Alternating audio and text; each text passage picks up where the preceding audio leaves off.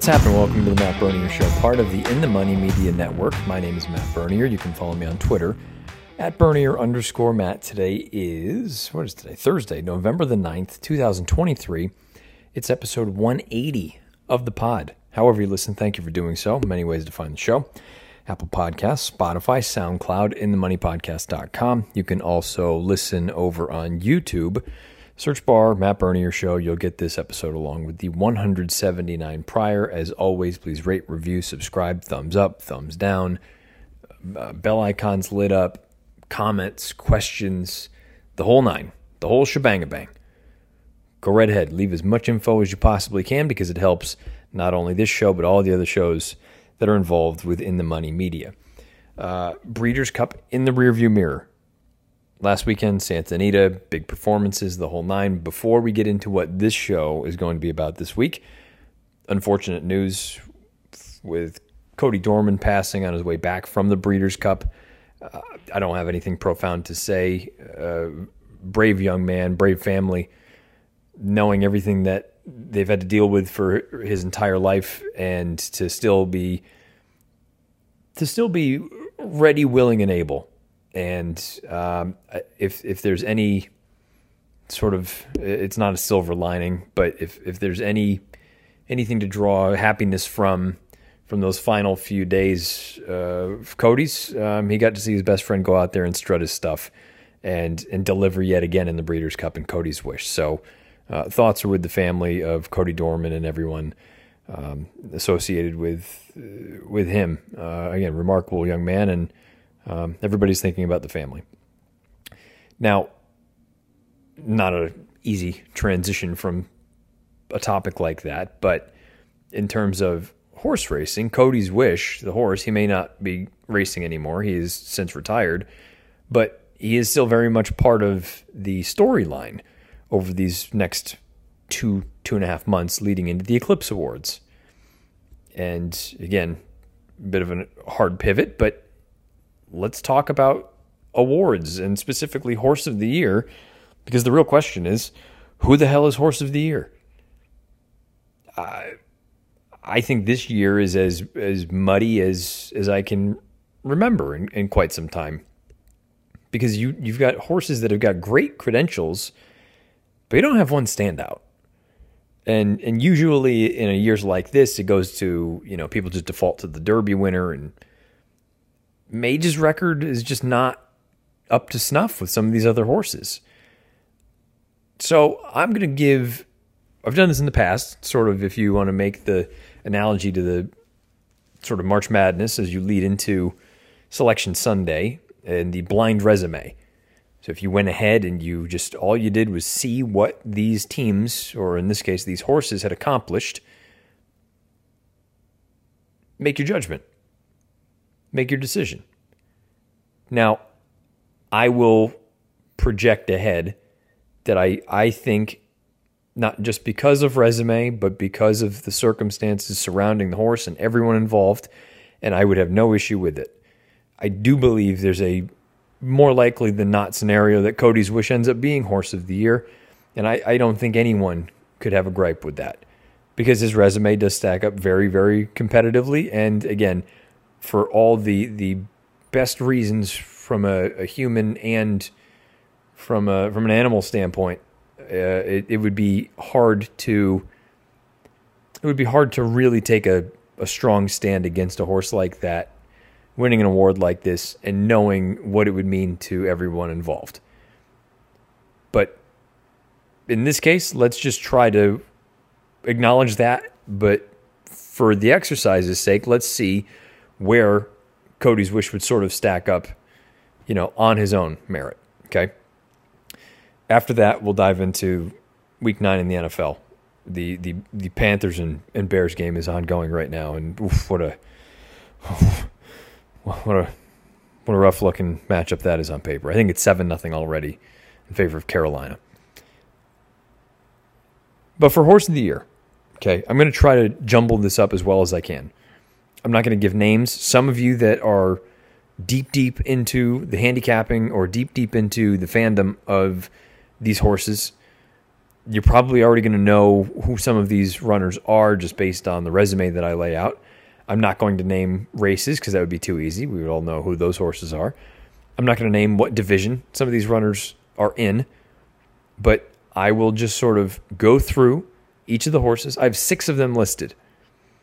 I'll give you their credentials, then pause, come back, reveal the horses, and give you an idea of who I would go for uh, purely in terms of. I think in my heart of hearts, I I couldn't vote against a horse like Cody's Wish, but also in my heart of hearts, I don't know that I think he was the best horse this year. Again, you, it's very difficult to separate those two things given everything that's gone on over the past uh, four days, five days. So let's begin with probably the the easiest horse to identify. When I give you the resume,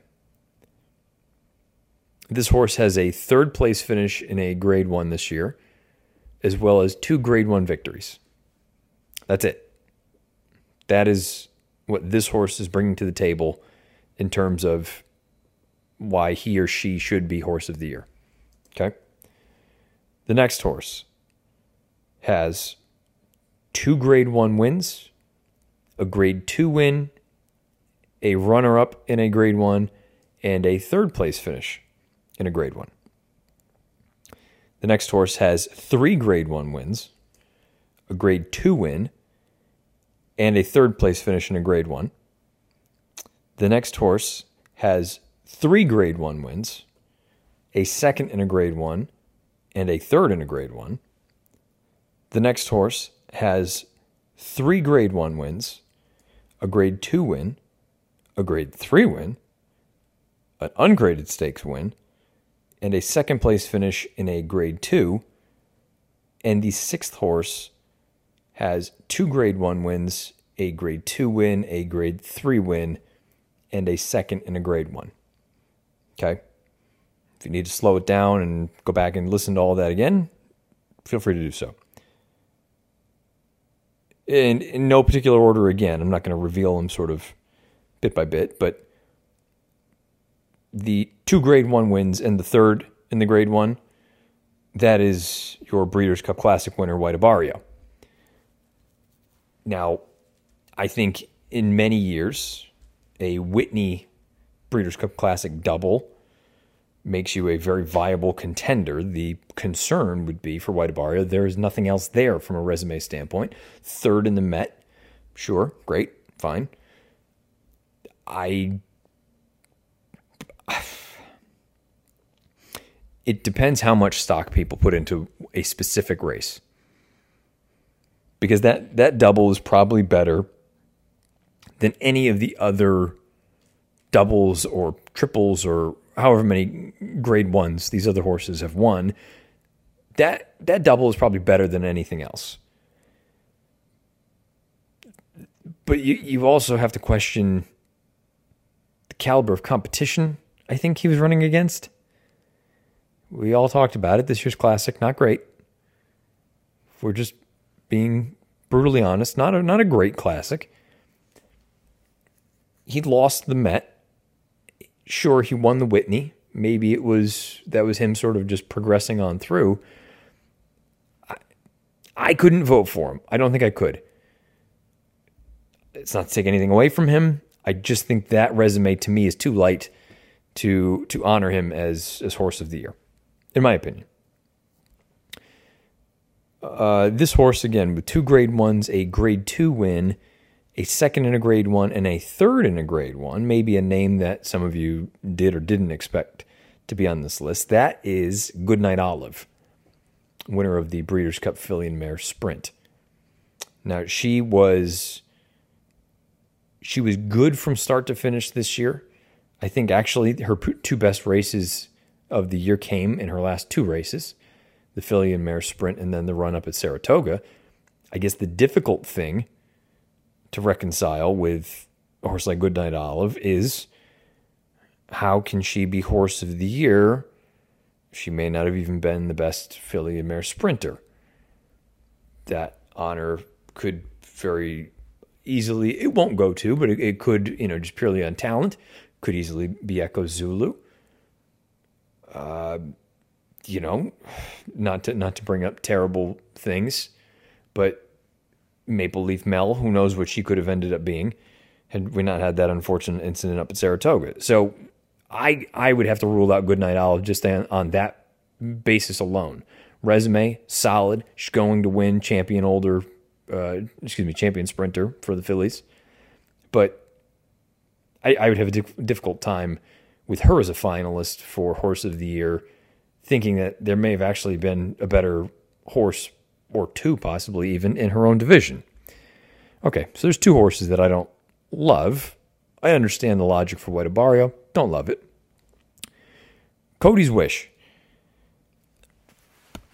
Again, we are, for this piece right now, we are separating story from horse. Okay. Three grade one wins, a grade two win, and a third and a grade one.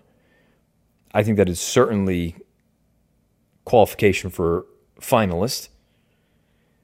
The Whitney uh, the Whitney is always going to be the thing that sticks in the back of my mind. But to be fair, you know, he clearly just didn't want to go that far. You look at the rest of his races, there's really not much you can knock. And I think it's easy to forget.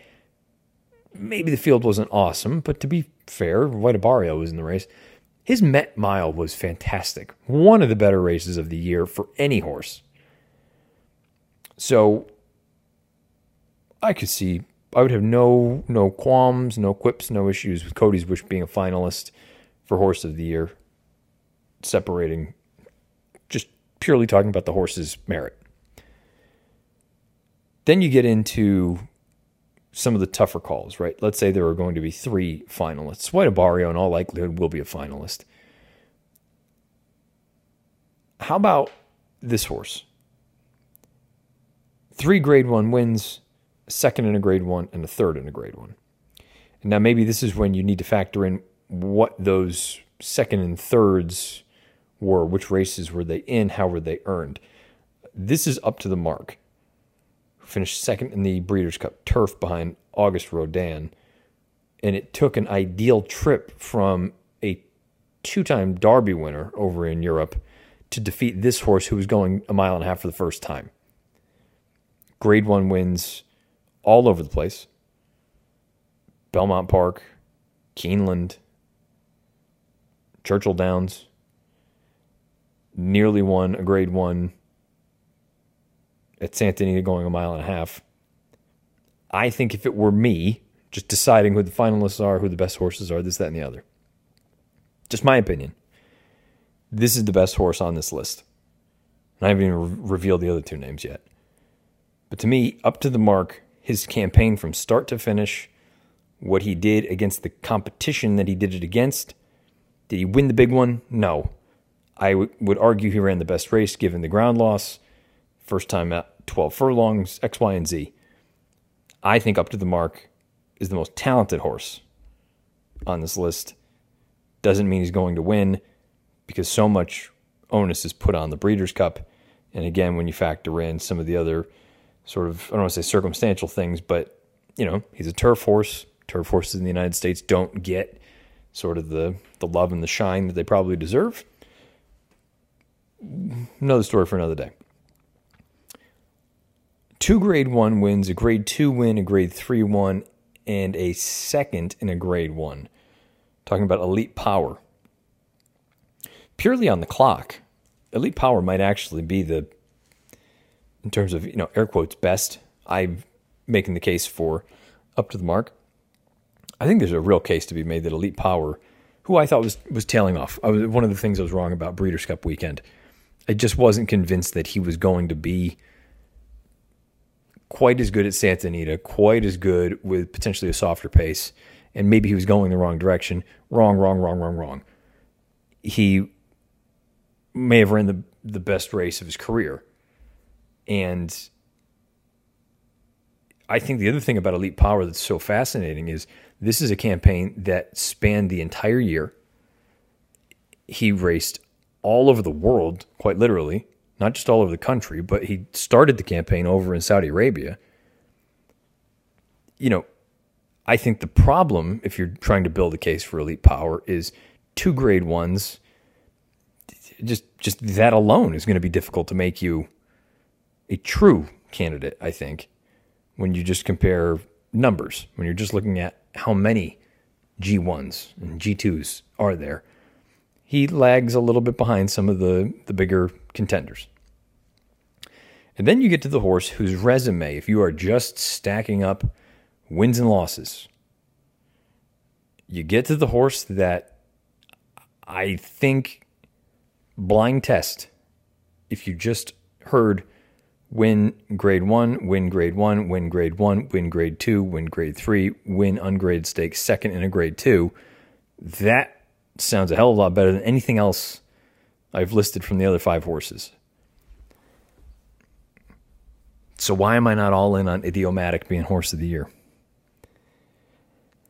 I I just thought that Breeders' Cup Distaff was so painfully slow at the end.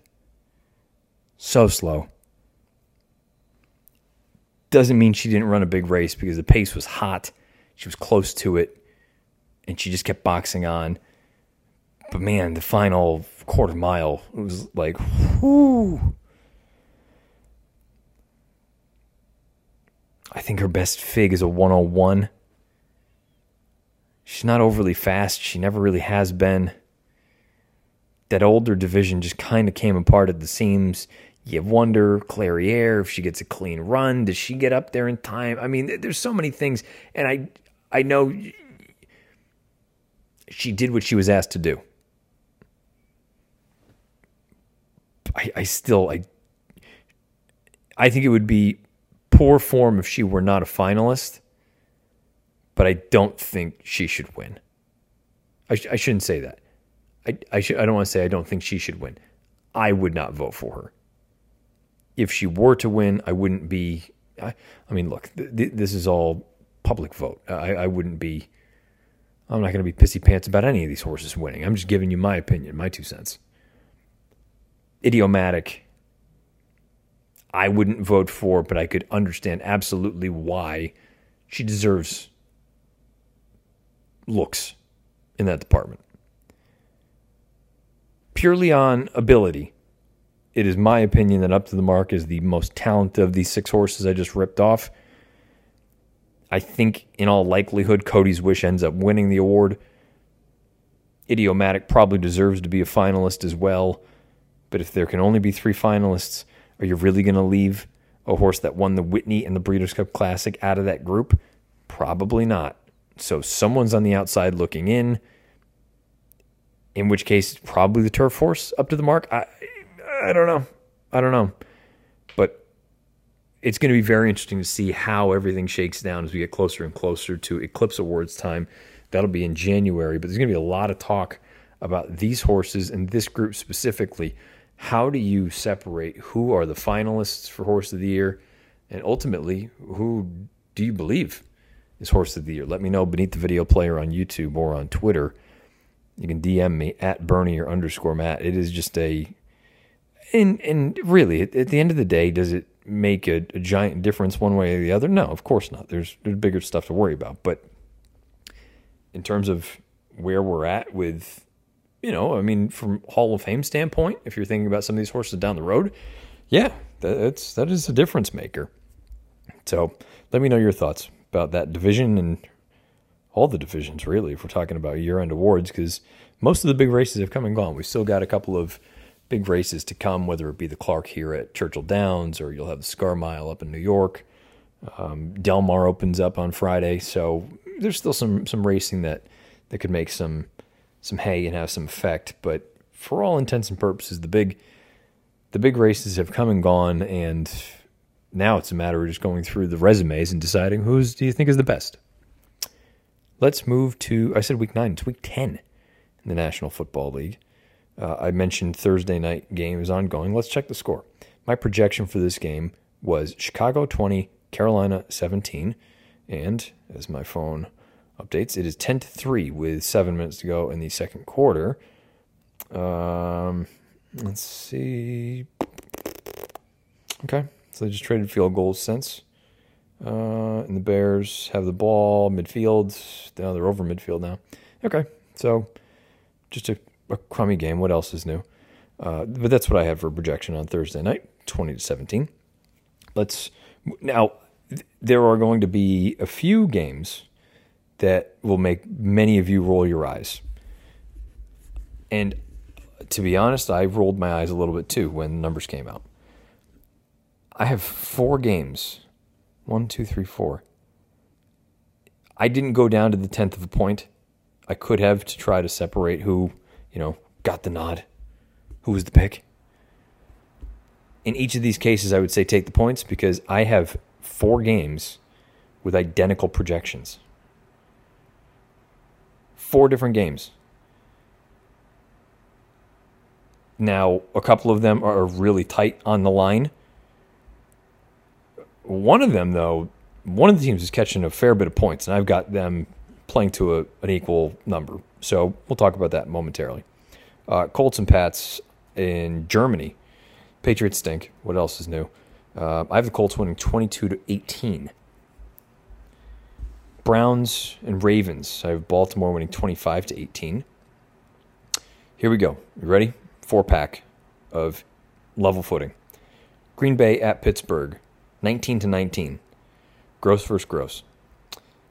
Houston at Cincinnati. Now, last I saw at FanDuel, this line was Cincinnati by six and a half, six or six and a half. I have 21 21. My fear is that the number's too low, the total. I can see these two teams kind of marching up and down the field. But it, it does seem like the points with Houston kind of appealing. I think Houston's good. I, I don't think they're a, a, Super Bowl contender, but but they're, I think they're legit. I think they're real. Uh, I have them rated. Uh, I did uh, Houston. I have rated 11th overall. You know, I don't think that's crazy. I've got them rated at 23.7 with an average rating of 21.1. So uh, call it two and a half points better than average. That puts them right in the same vein as the. Uh, that puts them right there with the Chargers, the Vikings, you know, the Saints. I think they fit in that company. Uh, where are we now? What's next? Start scrolling around, you lose your place. Uh, Saints and Vikings, 22 22. Another game I, am not super interested in. Um, I did think one of the coolest stories last week was the fact that Josh Dobbs just shows up and wins a game, and he couldn't pick any of his teammates out of a lineup if he had to. Uh, I don't know if they're going to be able to replicate that. The Saints probably should be better than they are, but neither here nor there. Uh, Titans and Bucks. Gross versus gross. I know some people are really enthralled by Will Levis. Uh, way too early. Way too early to, to be making a call one way or the other. I have 1919 there. So those four games don't really do a hell of a lot for me, with the exception of the Texans and Bengals. And I think I'd be interested in taking the points there with Houston. Now we get a little bit of separation. San Francisco at Jacksonville. I have San Fran winning 25 to 21. It seems like a lot of people are off the 49ers bandwagon. I think that's kind of a mistake. I have them rated second. I've really, I kind of have two teams above everyone else. I have Baltimore and San Francisco, and then everyone else. My three through six are separate. My three through shit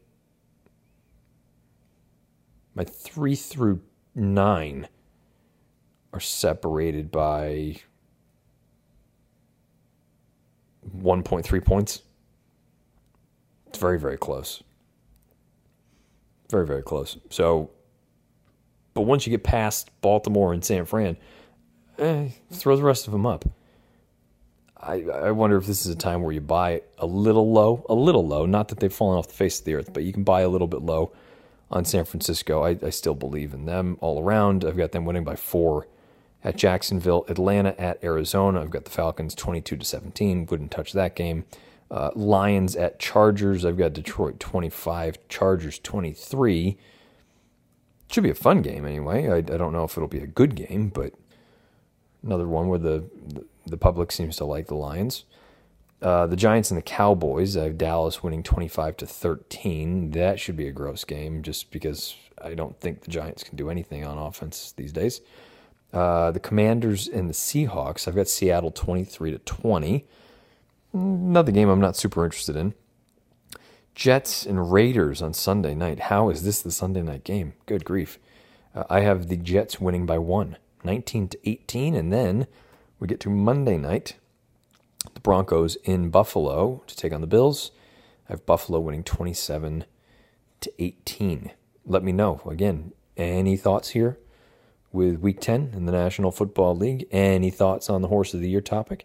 Any thoughts on just racing in general, gambling in general, whatever you want to talk about? Beneath the video player on YouTube or on Twitter, you can send me a direct message at Bernier underscore Matt. Uh, still, I'm in Louisville. We've got a few days left at Churchill Downs this week. FanDuel TV, you can catch all the action there. I'll go home for a couple days. I'll come back for next week. I'll be here Wednesday through Sunday. I'll go back home for a couple days, and then I'll be back down here Thanksgiving week, right through the holiday. I'll go home after that, home off for a week, not doing any work, and then I head down to Florida to kick off the championship meet at Gulfstream Park. Uh, I guess the championship meet technically starts day after Christmas. I think I'm going to get down there a little bit early, kind of go through those those first few weeks of December, get all of our stuff situated down there, and get ready for the winter. Be down there again for FanDuel TV. Uh, again, questions, comments, concerns beneath the video player on YouTube. The schedule. I think I'm taking next week off from the pod. And let me on the fly pull this up and see where we're at. We're winding down the year um, for 23 for this show. Excuse me. And actually, as I'm going through this, because I'm sure there's no way this is going to pop up when it should, right? Uh, no, of course not. So let me pause this. Okay, so there are four shows left this year. Okay. I'm going to take next week off. Or do I take Thanksgiving week off. I don't know. I got to think about it. If there's not a show next week, it's because I took a week off. If there is a show, that'll mean one of the upcoming weeks I take a week off. I'd like to have the last show though before Christmas, before the holiday season. Uh, one of these final four shows, I, I would say hopefully the last one, is going to be a final look back at 2023 in terms of the picks that I've given out on NBC and FanDuel TV and kind of give the, the final soup to nuts there and hopefully kick it off again next year. I'll certainly be doing it on my own, but hopefully here in the, the podcast platform as well. Um, so, yeah. And if you want to hear anything else for those other three shows that are still left, again, direct message on Twitter at Bernier underscore Matt or beneath the video player on YouTube. That's going to do it for episode 180 of the pod. Until next time, best of luck, however you play, whatever you play, and wherever you play. This has been the Matt Bernier Show.